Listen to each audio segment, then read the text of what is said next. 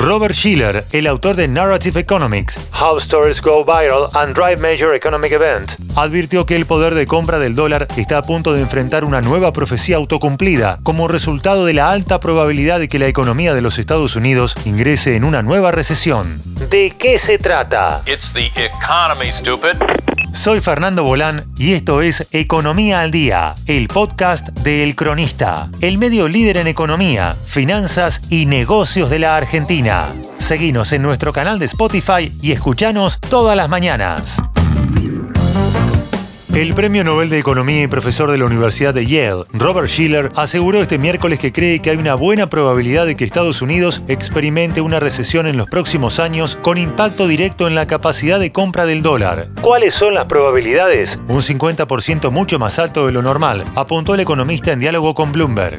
Schiller, quien fue distinguido con el galardón en 2013, aseguró que la tendencia retractiva puede convertirse en una profecía autocumplida a medida que los consumidores, los inversores y las empresas se preparan para lo peor y comiencen a ralentizar sus gastos. Clásicos problemas de gasta y no gasta, pierde y no pierde es que el aumento de los precios al consumidor está causando estragos en la confianza económica de los estadounidenses promedio.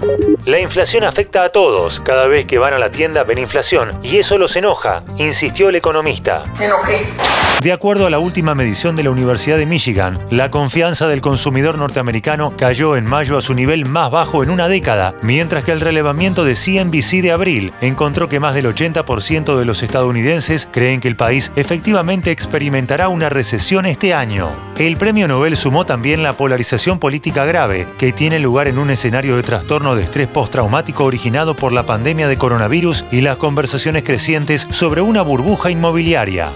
Es probable que un consumidor pesimista gaste menos, dado que el gasto del consumidor representa aproximadamente dos tercios del PBI de Estados Unidos. Los sentimientos de los estadounidenses sobre la economía pueden tener un efecto real en los resultados económicos, amplió.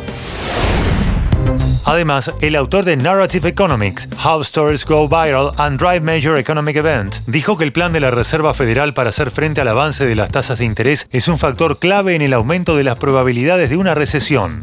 Esto podría representar un riesgo para la economía, ya que asegurar un aterrizaje suave donde la inflación baje, pero el crecimiento económico permanezca, es más fácil de decir que de hacer cuando se aumentan las tasas medio punto por reunión de la Fed, sentenció Schiller. Esto fue Economía al Día, el podcast de El Cronista. Seguinos en nuestro canal de Spotify y escuchanos todas las mañanas. Y si te gustó el podcast, podés recomendarlo. Coordinación Periodística Sebastián de Toma. Producción SBP Consultora. Hasta la próxima.